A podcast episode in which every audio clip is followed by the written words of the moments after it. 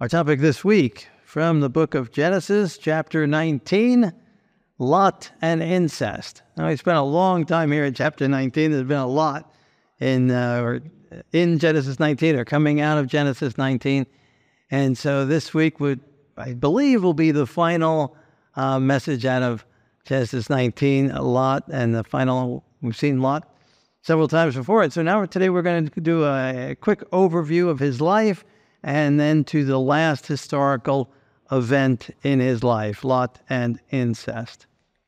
So, starting in Genesis chapter 11, verse 31, Terah took Abram his son and Lot his grandson, the son of Haran, and his daughter in law Sarai, and they went out with them from Ur of the Chaldeans to go to the land of Canaan, and they came to Haran, Haran, uh, and dwelt there. And in chapter 12, verse 5, Abram took Sarai his wife and Lot his brother's son and all the possessions that they had gathered and the people with whom they had acquired in Haran. And they departed to go to the land of Canaan. And so uh, we see already Lot uh, being with Abraham, sticking close with Abraham, being willing to leave or um, and go to Haran, and then uh, leave there and continue on the journey to Canaan. And chapter 13, verse 1, Abraham went up from Egypt after having gone down to Egypt, right, and then he came up from Egypt, he and his wife and all that he had, and Lot with him. Lot also, who went with Abram, had flocks and herds and tents. So again, sticking closely with Abraham, when Abraham goes to Egypt and then comes out of Egypt, Lot is there with him by his side. And in verse 7, still Genesis 13, there was strife between Abraham's herdsmen and Lot's. Lot lifted his eyes and saw the plain of Jordan, that it was well watered everywhere before the Lord destroyed Sodom and Gomorrah, like the garden of the Lord. Lot chose for himself all the plain of Jordan, and Lot journeyed east. They separated from each other. Lot dwelt in the cities of the plain and pitched his tent even as far as Sodom. So even though he has been uh, somewhat dependent on Abraham, Abraham, after uh, Lot's uh, father, Abraham's brother, died, um, Abraham kind of raises him and takes care of him, and, and Lot is always there following Abraham. And then when he gets some riches, there's some conflict between the herdsmen of not enough land, and I would imagine it could have been worked out uh, in some way, shape, or form without having to totally separate as they end up doing to the extent that they do. Uh, but that is what happens. And uh, Lot, instead of yielding to Abraham and saying, Well, you choose the, the better fertile ground, fertile area, and I'll stay out of your way, uh, no, he chooses for himself what he thinks is best. And the more fertile area down by uh, the um, Valley of Sodom, which is now the Dead Sea. And he goes down there and it says he dwells in the cities of the plain. And so we find out later on in the story there were other cities in addition to Sodom and Gomorrah, smaller cities. And so he's dwelling dwelt in the cities of the plain. So he's down in that area. I was still in his tent, and it says he pitches his tent even as far as Sodom. So it seems like he got closer and closer to Sodom, goes down towards those cities, and then has his tent, probably still with the herds, and gets closer and closer, and even pitches his tent near as far as uh, even Sodom. Then chapter 14, verse 1 The kings of the nations made war with Sodom, and they took Lot, Abraham's brother's son, who dwelt in Sodom, and his goods, and when Abraham heard that Lot was taken captive, he armed his 318 trained servants and went in pursuit as far as Dan. He divided his forces against them by night. Abraham brought back Lot and his goods. And so uh, Lot then eventually moves into Sodom. Uh, and so he must have sold his herds because when uh, he's taken captive um, by these kings and these nations and, and taken all the way up to Dan, which is quite a distance from the Dead Sea. And for those who've been on our tours, or will go on our next tour, you'll see how far it is to experience that. And, and we'll even go to Dan, the, the ancient city of Dan that Lot was taken to, that Abraham uh, went and delivered him out of. The, the gate of that city is still there today. We're talking over 3,000 years. You get to see a, a gateway that's close to 3,000, maybe 500 or so years uh, old and still uh, in existence. Absolutely amazing. And so Lot, Abraham risks his life, goes there and delivers Lot, helping him out and saving him and delivering him and brings him and his goods back. And so he must have traded in the sheep and the herds and now had goods and uh, whatever he was doing in the city, took some trade or whatever he was doing uh, to continue his wealth. Um, he uh, owes again his his existence to to his uncle Abraham, and um, and he goes back to Sodom. He no doubt gets to hear uh, Melchizedek, the king of peace, the king of righteousness, um, the king of Salem, blessing Abraham, and Abraham returning a tithe to him. And instead of joining Abraham, he goes back to Sodom. Now, in everything we've read thus far, there's been no mention of a wife. He was with Abraham, he left Ur, he went there, he went there, and it's always just Lot, never mentions Lot and his wife or anything. Uh, comes out of Egypt with his possessions and separates. Uh, and so up to this point, we don't have any mention of a wife, but we do know that uh, later on we'll find out he does eventually get a wife. And we'll read about her in a bit. Then we jump to chapter 19, verse 1. The two angels came to Sodom in the evening, and Lot was sitting in the gate of Lot was sitting in the gate of Sodom. And when Lot saw them, he rose to meet them, and he bowed himself with his face toward the ground. He said, Here now, my lords, please turn into your servant's house and spend the night and wash your feet and then you may rise early and go on your way. And so he's there at the gate for whatever reason. Uh, usually, the seat at the gate there was a an honorable position, uh, position of responsibility. Again, as we go to Israel, we see at the entrance of, of some of the gates of some cities, a, a seat still there where, where a person would sit. We read in the Bible of various accounts of, uh, of the person there at the gate where trade would take place, uh, legal documents would be signed, and various different things. And, and so he's there at the gate, maybe in one of these type of positions. He sees these men, he, they're angels, he doesn't know they're angels, and he rises up from the seat and he goes uh, and greets them, bows himself to them, invites them to come and spend the night. Uh, they resist uh, and say, No, we'll just spend the night here. He insists and uh, tells them he'll wash, they'll be able to come into his house and wash their feet and rest a bit. Verse 3 He insisted strongly, so they turned into him and entered his house. And then he made them a feast and baked unleavened bread, and they ate. So he just told them, You can come, sleep tonight, wash your feet, and even went even above that, right? Makes a feast for them, bakes some unleavened bread, bakes some matzah for them. I don't know, maybe made some matzo ball soup. I don't know, right? But he uh, he he uh, gives them a feast. They eat together, and uh, he's showing showering hospitality upon them. Verse 4 And before they lay down, the men of Sodom surrounded the house, and they called, Bring the men out to us, that we may know them carnally. And this is where we get the term today, sodomy, from the city of Sodom. Verse 6 So Lot went out to them through the doorway, shut the door behind him, and said, Please, my brethren, do not do so wickedly. See now, I have two daughters who have not known a man.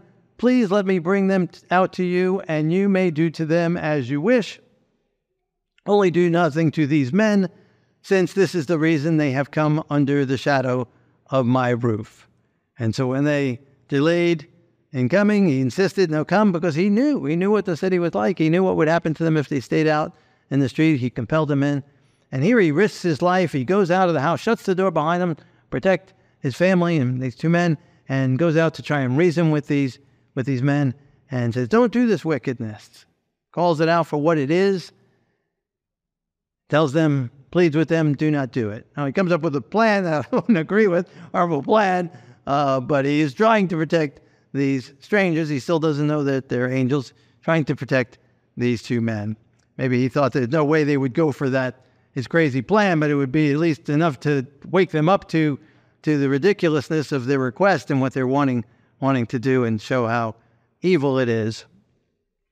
But verse 9, they said, He keeps acting as a judge. And so we saw he calls it wickedness. He, he condemns them, he calls it out, and it, uh, it keeps on. So this is not, no doubt, the, this is not the first time that he has referred to their actions as wrong, and they feel convicted by it, and they don't like it, and so they, they refer to him as acting as a judge against them. And then they, sorry, uh, so then they continue to press upon him. The angels blind the man and they can't find the door, and they leave. And the angels tell him that they're going to destroy the city, um, no doubt at that point revealing that they were angels. And Lot then goes out and spoke to his son-in-law, sons-in-laws, sons-in-law, who had married his daughters, and said, "Get up, get out of this place, for the Lord will destroy this city."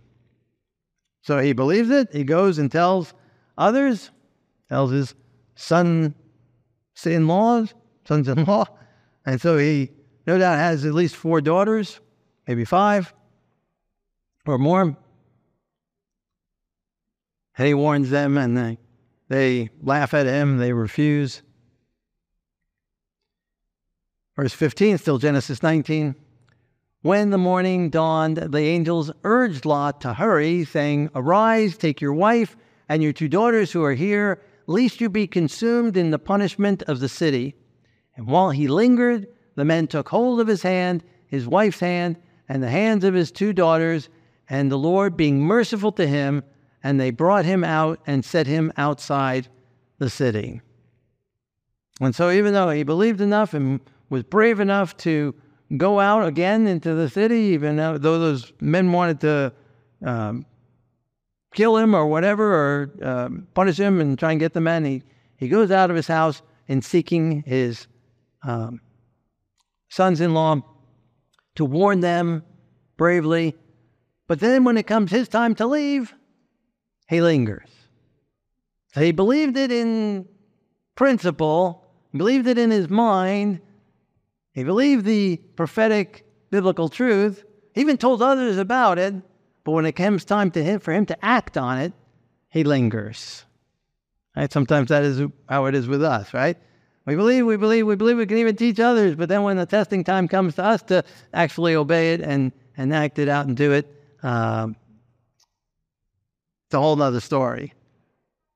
And so he lingers, and it takes the mercy of the Lord to drag him and his family out of the house.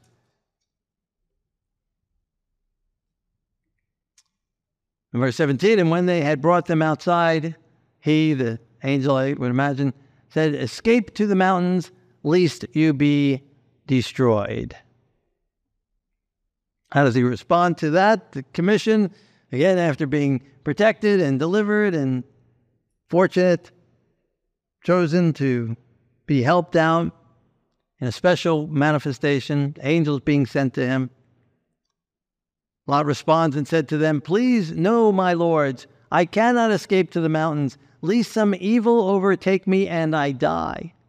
This city is near enough to flee to. It is a little one. Please let me escape there. Is it not a little one? So instead of going to the mountains as they're t- telling him and as they're commanding him, he tries to compromise and doesn't want to go all the way with the Lord and just want, well, let me stay in this little city. It's not as bad as this big city of Sodom, and can I go there? And wants to stay halfway with the Lord and halfway at his own plans, his own devisings. The Lord, very merciful to him, lets him do this, spares the city, at least for a time, because of him. And then verse 20 But Lot's wife looked back behind him and she became a pillar of salt. And then that's, that's what we've covered thus far. And now picking up here, this new portion of the story, the last historical count of Lot. Genesis 19, verse 30.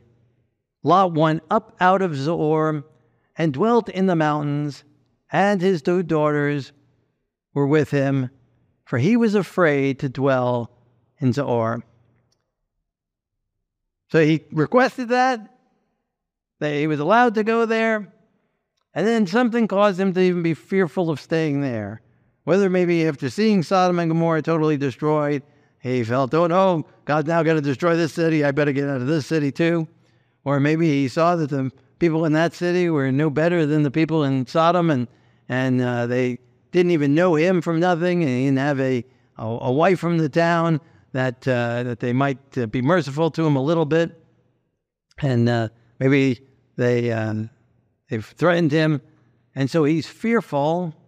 And out of fear, not out of obedience to the Lord, out of fear, he leaves Zoar and goes to the mountains.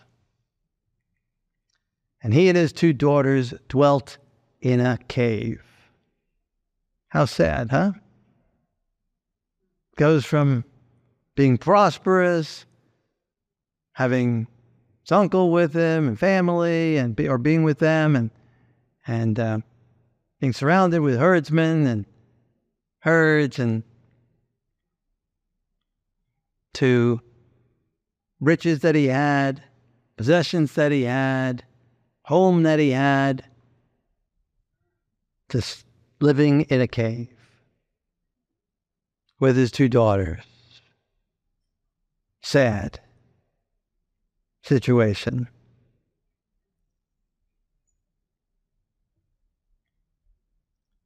And it gets worse.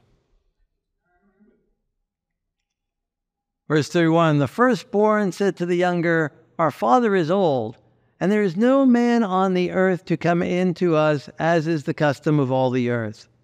Come, let us make our father drink wine, and he will lie with him, we will lie with him, that we may preserve the lineage of our father. Wickedness. Where would they get such an idea? Sodom. In the public school systems of Sodom. Horrible, horrible thoughts. Wickedness, and wickedness abounds. And that's on the rise in today's society as well. It's been done for a long time, but the acceptance of it is gaining traction once again. Uh, they feel that they've gained the upper hand in the in the conversation regarding uh, other perverse sex and the whole idea that you can be whatever you want to be today and be whatever you want to be tomorrow, something different, and change what you are and cut body parts off and try and uh, rebel against God's creation. There are voices today floating the idea that there is no age where it is appropriate. Horrible, wicked world that we're living in. As the Bible predicted, as in the days of Sodom, as in the days of Lot, so also it will be at the coming of the Son of Man. Amazing prediction.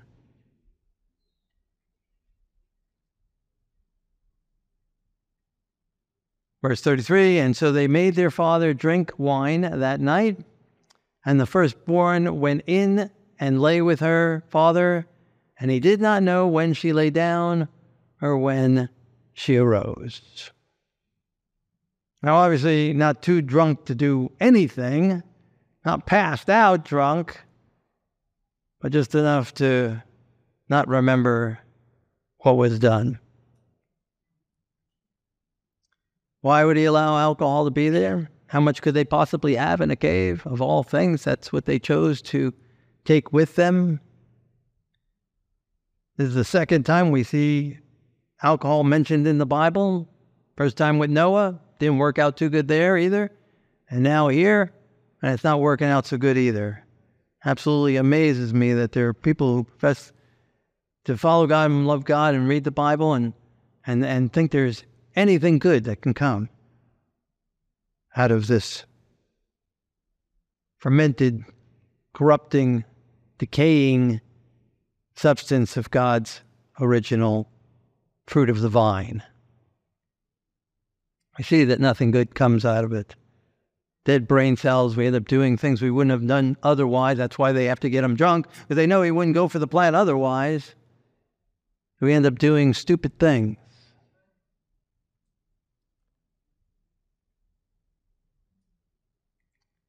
Verse 34 The next day the firstborn said to the younger, Indeed, I lay with my father last night. Let us make him drink wine tonight also.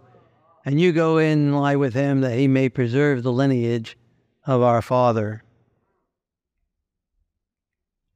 And they made their father drink wine that night also. The younger arose and lay with him, and he did not know when she lay down or when she arose. The Bible's an amazing book. It doesn't hide anything. It lets us see everything that God wants us to know, even the most horrendous things about characters. I mean, you know, if Abraham had any say in the editing of this text, I'm sure he would say, "Ah, oh, don't say that about my nephew. Don't let, the, yeah, it happened, but don't put it in print. Don't let people 3,500 years from now read about that." But the Bible doesn't pull any punches. The Bible is real. That's why we can trust it.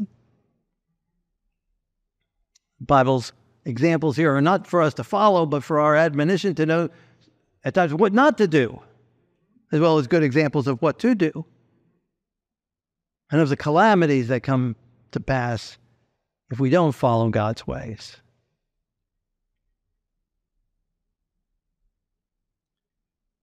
Verse 36 Thus both the daughters of Lot were with child by their father.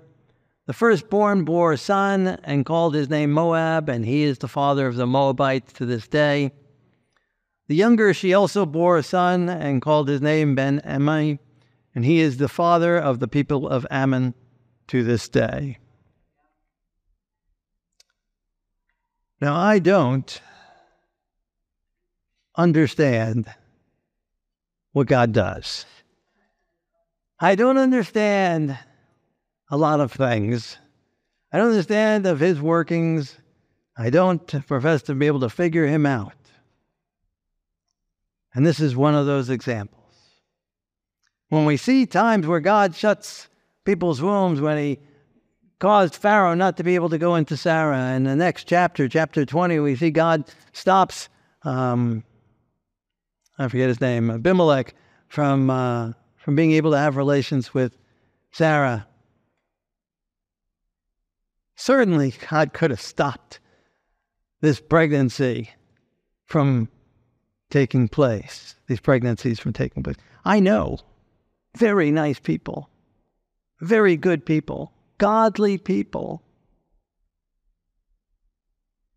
married couples who love the Lord who love each other, who demonstrate a love for children, and who try for years to have children, praying and asking the Lord.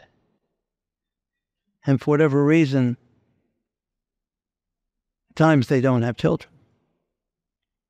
And then hear this one night, two nights, one, two nights in a row, and both of them are hits. What's the chances? What's the statistical chances of that?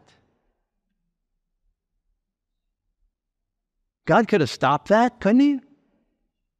And both these nations that come out, Moab and Ammon, they are enemies of God's people, cause tremendous heartache and difficulties. Why do you allow them to be created? Why do you allow it to conceive? Why do you allow them to be born? Why do you allow them to survive? Why do you allow them to grow to such prominence? Those are some of the questions I'm going to ask God when I see him. I don't know uh, how far we'll make on our journey up to heaven before I ask that question.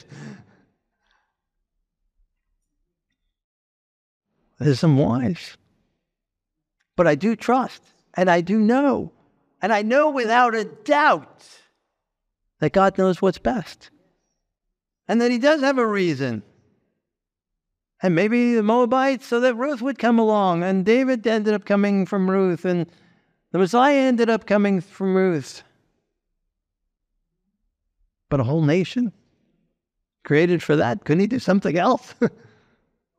what about this other nation? We know of nothing that came out of Ammon. Other than troubles. How many thousands of people of Moab and Ammon died without the Lord? And God allowed them to be created, allowed this to take place. Why sometimes He miraculously steps in, which is rare. But even reading the Bible, it's rare that God steps in and does something like He did for Sarah. Very rare. He often works through human instrumentalities in miraculous ways, but very rarely where He just steps in and takes control. People like to comfort you with, don't worry, God's in control. I don't buy that. God's not always in control of everything. God allows sometimes wickedness to reign. He allows things to happen because of choices that we make. And He allows us to make those choices and He allows the results of those choices and the choices of other people. He allows them to make choices and for us to bear the results of their choices. Very, very often we see that. We see that biblically, such as here and in our own lives, we've experienced that and seen that. So why? He steps in sometimes, other times does not. I'm sure he has a reason every single time.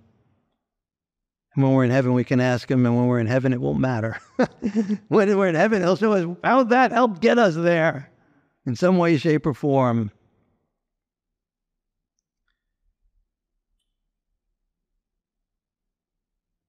But there are some things difficult to understand, such as this.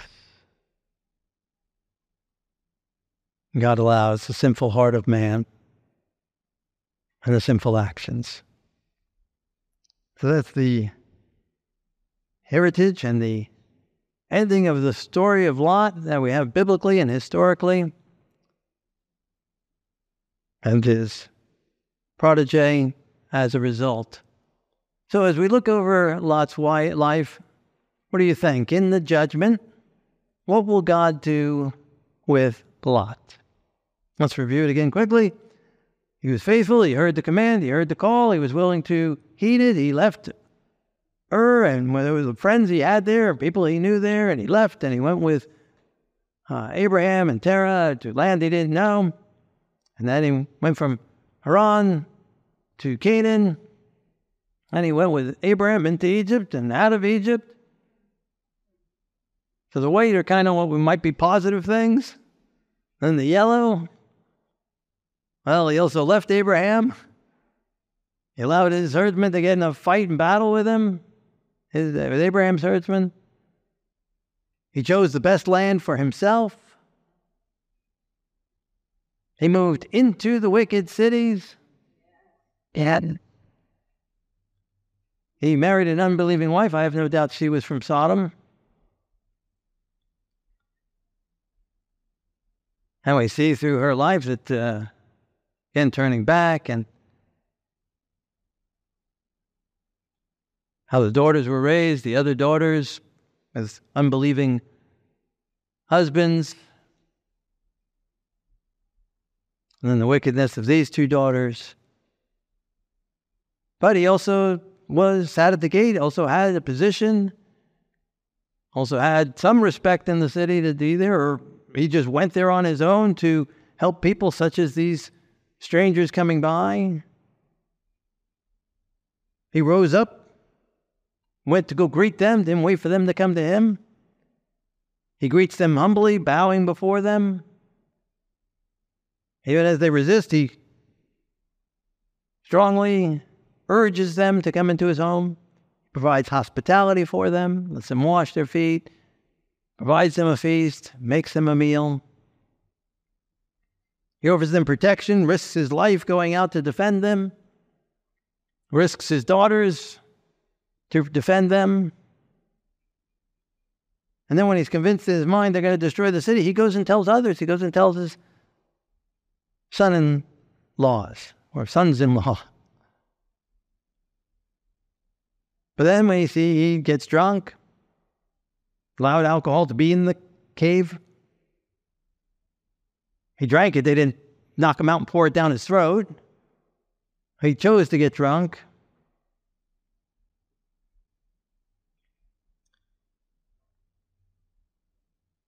And while it says that whoever recorded this, whoever tells the story, whoever that somehow the story gets told that we have it, Moses knew about it, wrote it down.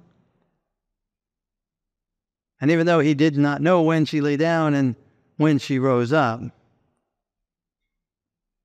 I'd be very surprised if he didn't know anything. Doesn't say he didn't know that she laid down or that she rose up. Just he didn't know when she laid down and when she rose up. And he didn't do anything to stop it the next night. Got drunk again, willing to drink the alcohol. Again, they didn't force it down his throat.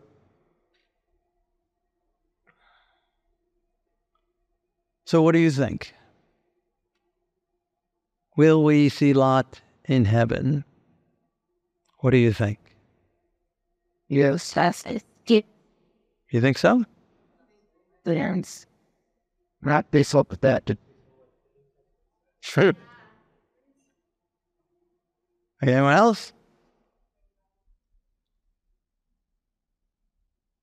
First, Okay. Yes. Does that mean everyone's going to be in heaven? No. Okay. So what do you think? Was Lot going to be there or not? big time. Well, someone read further into the Bible. And Peter tells us in 2 Peter chapter 2 verse 6, turning the cities of Sodom and Gomorrah into ashes, condemning them to destruction, making them an example to those who live ungodly, and delivering righteous Lot, who was oppressed by the filthy conduct of the wicked, for that righteous man dwelling among them tormented his righteous soul each day, seeing and hearing their lawless deeds. The Lord knows how to deliver the godly out of temptation and to reserve the unjust for the day of judgment. So there will be a day of judgment. The wicked will be destroyed. And yet Lot was considered a righteous man. Three times calls him righteous. Well, certainly his actions were not all righteous. God is very merciful and was very merciful to Lot. And I have no doubt that if it wasn't for the prayers and intercession of his uncle Abraham, no doubt for years and years and years, and at that last moment when he's told that the city's going to be destroyed, that Lot would not have made it out. But God, in His great mercy, sends two angels there and drags him out of the city. So, what was it that was righteous about Lot? Well, we saw some righteous actions. We saw that the Holy Spirit was moving in some way, shapes, or form. Even in this last account, not the very last account, but uh, when the angels come to Sodom, that he goes out meets them, greets them, and encourages them come in and provides hospitality to them, tries to protect them. How is the Holy Spirit working through him? He wasn't totally devoid of God, wasn't totally devoid of God's Spirit. But it's not in our own righteousness. It's not in anything we have or do in and of ourselves. It is only the righteousness of Messiah that any of us are accounted any righteousness. There are none good, no, not one. And it is only through the sacrifice of Messiah in our behalf that any of us can be considered righteous because it's not us, it is God, it is Him. Now we have to yield to it. And Abraham, uh, Lot made many mistakes, and those many mistakes put him in deeper and deeper trouble. And while he seems to make it into heaven at the skin of his teeth, he is not an example for us to follow. And just because he makes it in does not mean that anyone else trying to follow his example would make it in. His wife doesn't won't make, be there. His daughters won't be there. His grandchildren and great grandchildren and great grandchildren, the vast majority of them, other than maybe Ruth, won't be there.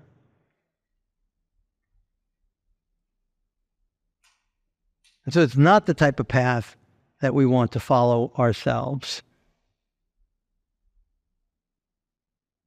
How much more and how much better it could have been if he would have worked out the situation and had his herdsmen worked out the situation with Abraham. Or not chosen Sodom, but chosen some other area. The land of Canaan was certainly big enough for the two of them without having to go down towards Sodom. Without having married a Sodom, a, a woman from Sodom. Without having tied himself up there and selling his herds and moving in there and having a wife there and then getting stuck there and staying there and allowing his daughters to be corrupted there, how much better his life could have been. How much better example he could have been. How much better the ongoing history after him could have been. But no, his choices, whilst he might have been spared himself from what we read here, was spared.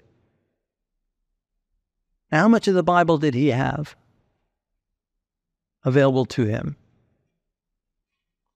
Well, we read his, his account starts in Genesis chapter 11. so he had the stories from Genesis 1 to chapter 10. so 10 chapters of the Bible verbally, uh, he, he, he knew. That's it. 10 chapters. How many chapters do you have available to you? How many chapters do I have available to me? And so in the judgment, yes, he'll be judged based on what he had opportunity to know, which was not much. He had Abraham, but Abraham also made some mistakes. He didn't have much knowledge available to him of God. And he made some wrong choices, and it got him deeper and deeper and deeper but that his soul was vexed, that he was tormented when seeing the wickedness around him shows where his heart was. That his heart was with God even when his actions weren't, even when he tied himself down so much with an ungodly wife. And I've told you before here, right? How to make sure you don't marry an ungodly spouse. Remember? How, what's one way to almost guarantee that you don't marry an ungodly spouse? Anyone remember? Don't date an ungodly person, right? If you don't date them, it's very hard to marry them, right? very hard to, to marry someone. That's possible because they can get you drunk and, you know, do something in Las Vegas or whatever, but it's very hard uh, to marry someone you don't date. So don't date an ungodly person. Chances are you won't marry an ungodly person.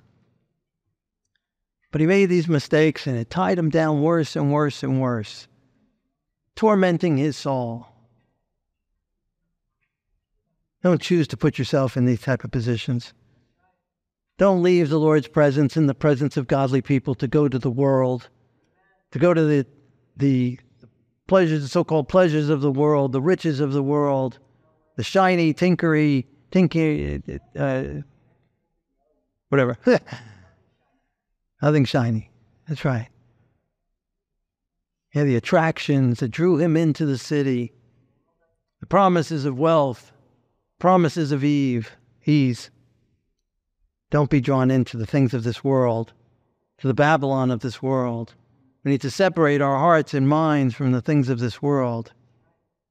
Come out of Babylon. Come out of the confusion. Come out of the worldliness. They try and pump it into our minds all the time. Even the you go bump gas. They got TV little TV sets. No matter where you are, they're all playing the same thing. You notice that? They talk about a monopoly.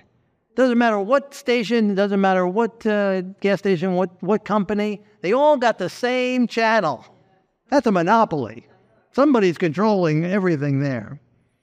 They're all telling you the same stuff. And you have to listen to it over and over and over again. Propaganda, pumping it into our minds and heart, but By God's grace, we need to separate ourselves from these things and not be drawn in and not go further in than, than, than we don't have to voluntarily do it. We're so thankful when we didn't have to go into the gas stations. We got to pump outside and, and just pay for it and not have to see their garbage inside. Now they brought the garbage outside. But we don't have to voluntarily put ourselves in position as Lot did time and time again. Not even wanting to go to the little city. Still to stay in a little bit. Come out of it. Come out of the world. There's nothing good there for us. Be a witness. Abraham wasn't part of the cities of Sodom and Gomorrah. Was he able to witness to Sodom and Gomorrah? Yeah, he went down, delivered them, gave a sacrifice in front of them all, gave everything to uh, get back to them, gave an offering, tithe and offerings to Melchizedek. I get to see the blessing from Melchizedek upon Abraham. Yes, he was able to be a witness without being part of the world, right? Much better than Lot was able to be. I didn't believe Lot because he gave a mixed message to the world. So, anything we can learn from Lot is how not to be, is what route not to follow, what path not to follow, what not to do. Now, thankfully, again, because of the great mercy of the Lord upon him. So he learned about the sacrifices with Abraham. He knew about that, no doubt. He was, as his soul was tormented in seeing the unrighteous actions, he no doubt had confessed his sins and accepted the sacrifice of the Messiah to come in his behalf. And God covered him with his righteousness in spite of himself. God, in his mercy, took him where he was at. We will not be condemned for believing a lie in the judgment. What will condemn us is when we have refused to believe the truth, refused to walk in the truth, refused to walk in God's way. And so, for the light he had, Yeshua even said, even the other people of Sodom, it'll be more tolerable for them than it will be for Capernaum, and thus much to- more tolerable for them than it will be for us, based on the amount of opportunity and light that they had. And so Lot falls into that category too. just because he gets in. Hmm, it's called righteous in comparative to his generation, and it's not so much a comparison scale, but righteous because of God's righteousness, Messiah's righteousness over him. Don't think that we can get away with the same thing and make it to heaven in the same way.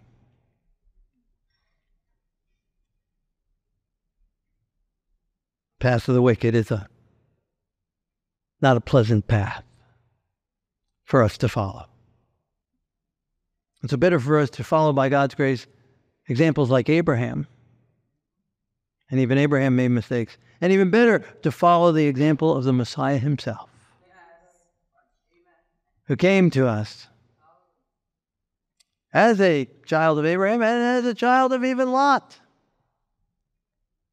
with the propensities of the Moabites, with the propensities of Abraham, but by dependence on the Heavenly Father, while dwelling here in the flesh, having left the throne in heaven and divested himself and took on human flesh for our sake, overcame in the flesh, overcame the evil propensities that he inherited from the Moabites, from the Israelites, from Adam and Eve down through the ages, overcame by His power, by His grace, through confession of our sins, through confession and yielding of our carnal nature and giving it over to the Lord, we also can be delivered and set free and washed clean and taken out of the cities and brought up to the mountain of God. We can be delivered here and now out of temptation Right? As it says here, he knows how to deliver the godly out of temptation He can deliver us. Lead me not into temptation, but deliver me from evil. He's able to save us from temptation, save us from sin, save us from sinning, save us from yielding to the temptations. God is able. And as we trust in Him and trust in His power, not only will we be declared righteous, as Lot was, we will be made righteous, so that the righteousness will be lived out as well. And so, in a moment when we pray,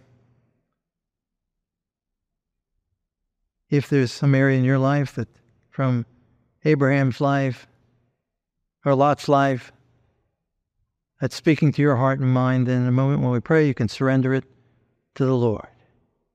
Maybe your life has been up and down and mistakes and some right choices, some wrong choices, some wrong choices that have caused you to be placed in positions of difficulty. You would like to ask God to forgive you and cleanse you and wash that off your record. In a moment when we pray, you can do that. Accept the Messiah's forgiveness and accept the Holy Spirit's power and ask God to undo the wrong and undo the evils and redeem the time. Maybe you've yoked up with unbelievers, whether through marriage or whether through partnerships or whether through living situation. In a moment when we pray, surrender that to the Lord and ask God to give you the ability to live righteously in spite of it.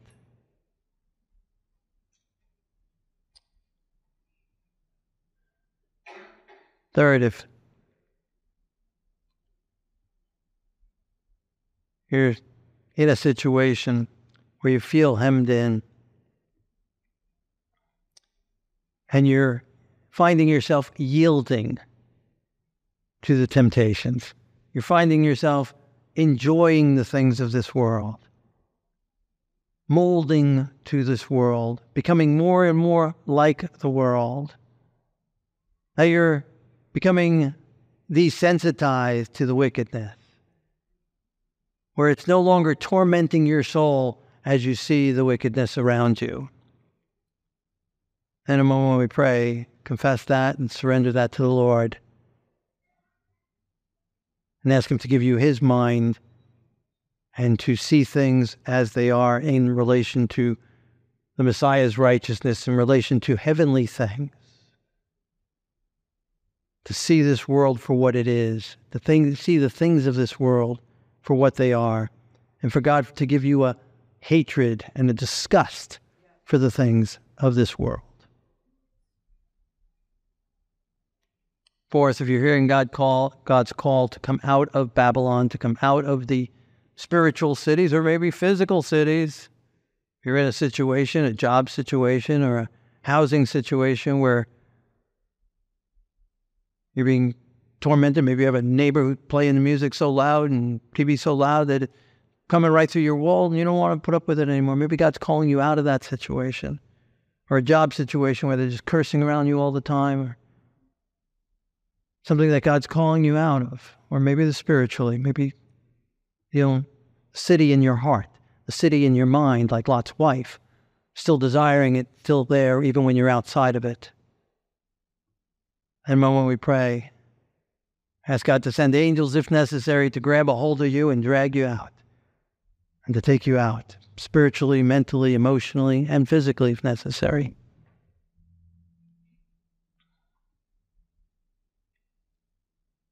Maybe you have the school systems.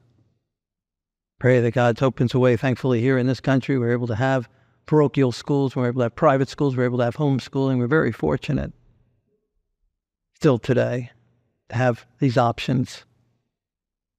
Should make use of them.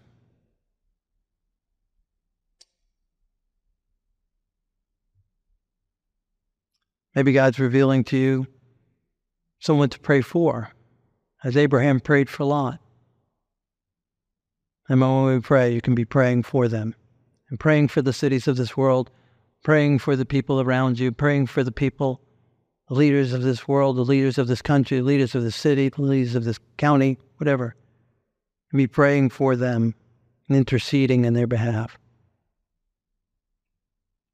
Maybe you've gotten involved, maybe currently or maybe in the past, in sexual sins of various different types, maybe incest, God forbid, or pornography, or God forbid also, or any shape or form. Maybe just lust in the mind. Surrender it to the Lord. Accept the Messiah's forgiveness and cleansing and deliverance from it, that He can make you pure in mind and in heart, and in life and in deed.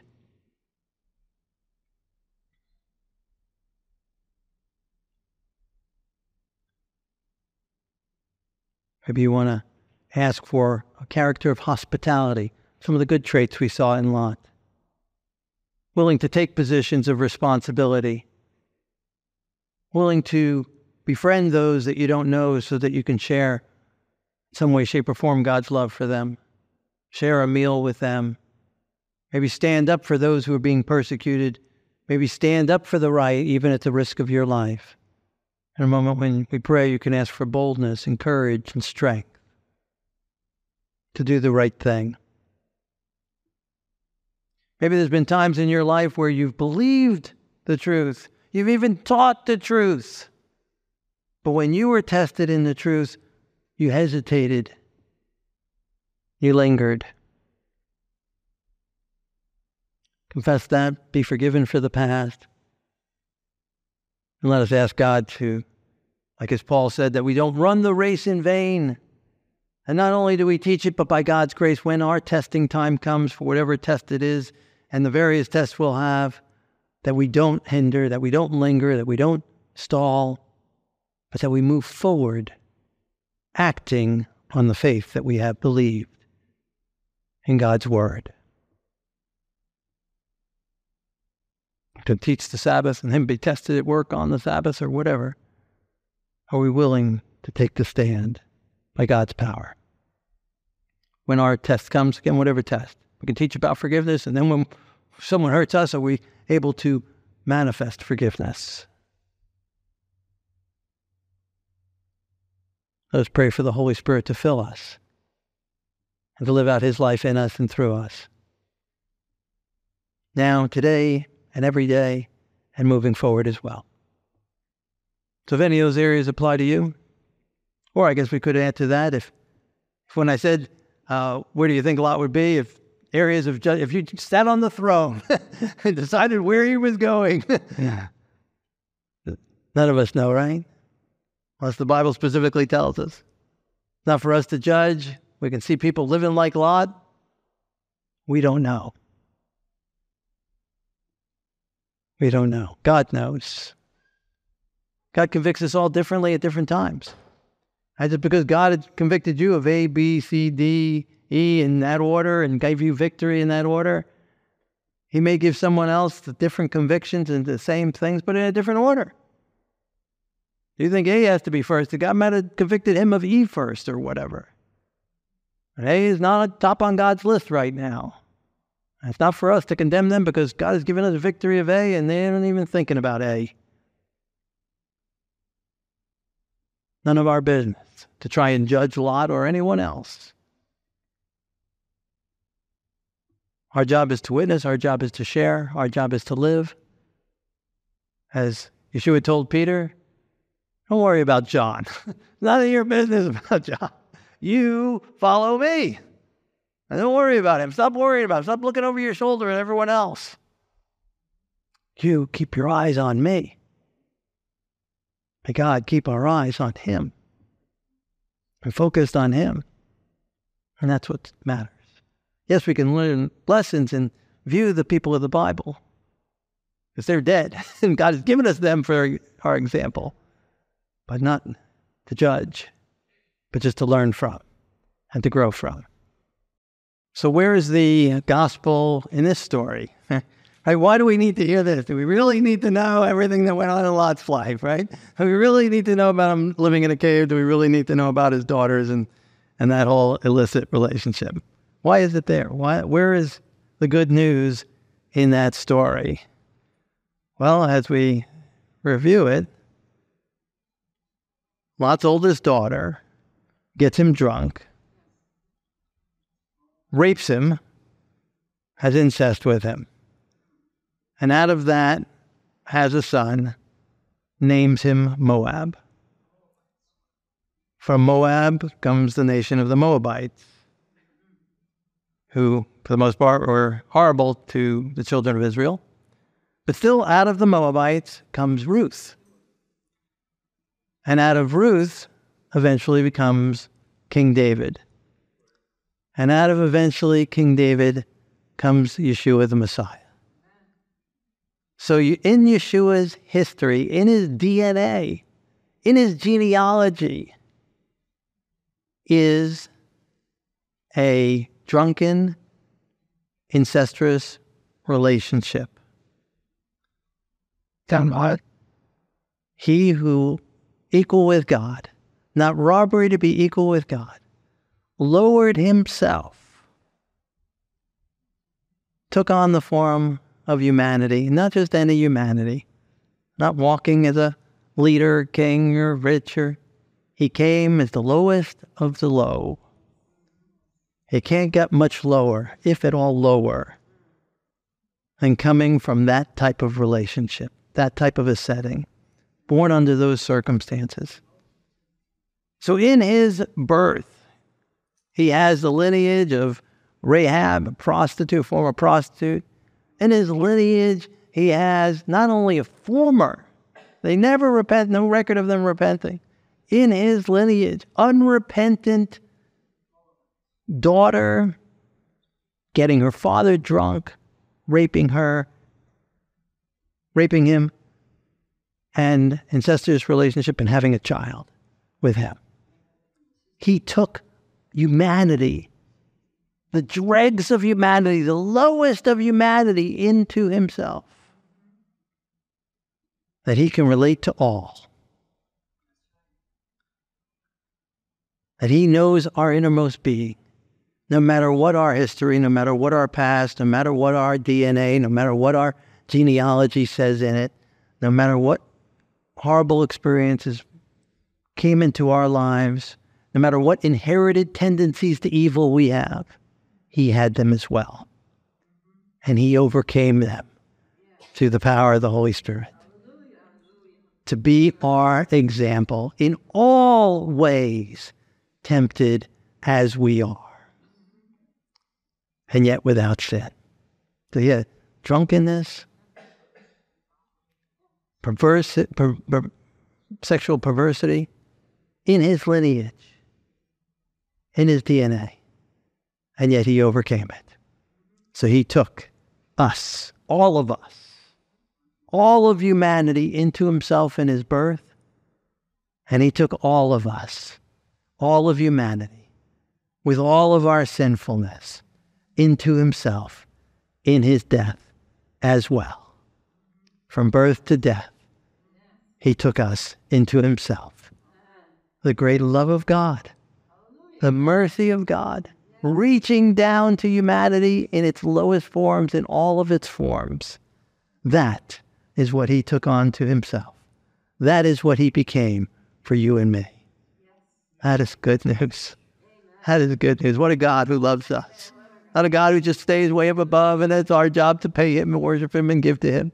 A God who came to us wherever we're at, whatever we've been through, to know us and to love us where we're at, and to help us and uplift us, to change us, transform us, recreate us back into God's image, and give us victory through the power of the Holy Spirit.